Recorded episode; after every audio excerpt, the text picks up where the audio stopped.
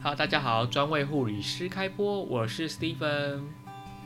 喂，你们还记得我那时候到彰化有遇到的老师，他说要推荐我到池上嘛？那时候我就真的从台东去池上，去四点五公里咖啡，真的让我遇到那个女生，那个老板娘。那我才我就跟她聊聊聊，她就说她之前就是为了想要寻找这样的生活，她读环境工程系，为什么最后去待在行政办公大楼当一个行政员，而不是真正走入偏乡、走入乡村去了解真正的环境呢？我觉得这理念很棒诶，就一个很简单的动机，就把他带领到这边来，而且还是骑车，也是跟我一样骑车哦，环岛到台东，池上就停在那边了。你是不是也有这样的梦想？就是很想做一件事情，可是你终始终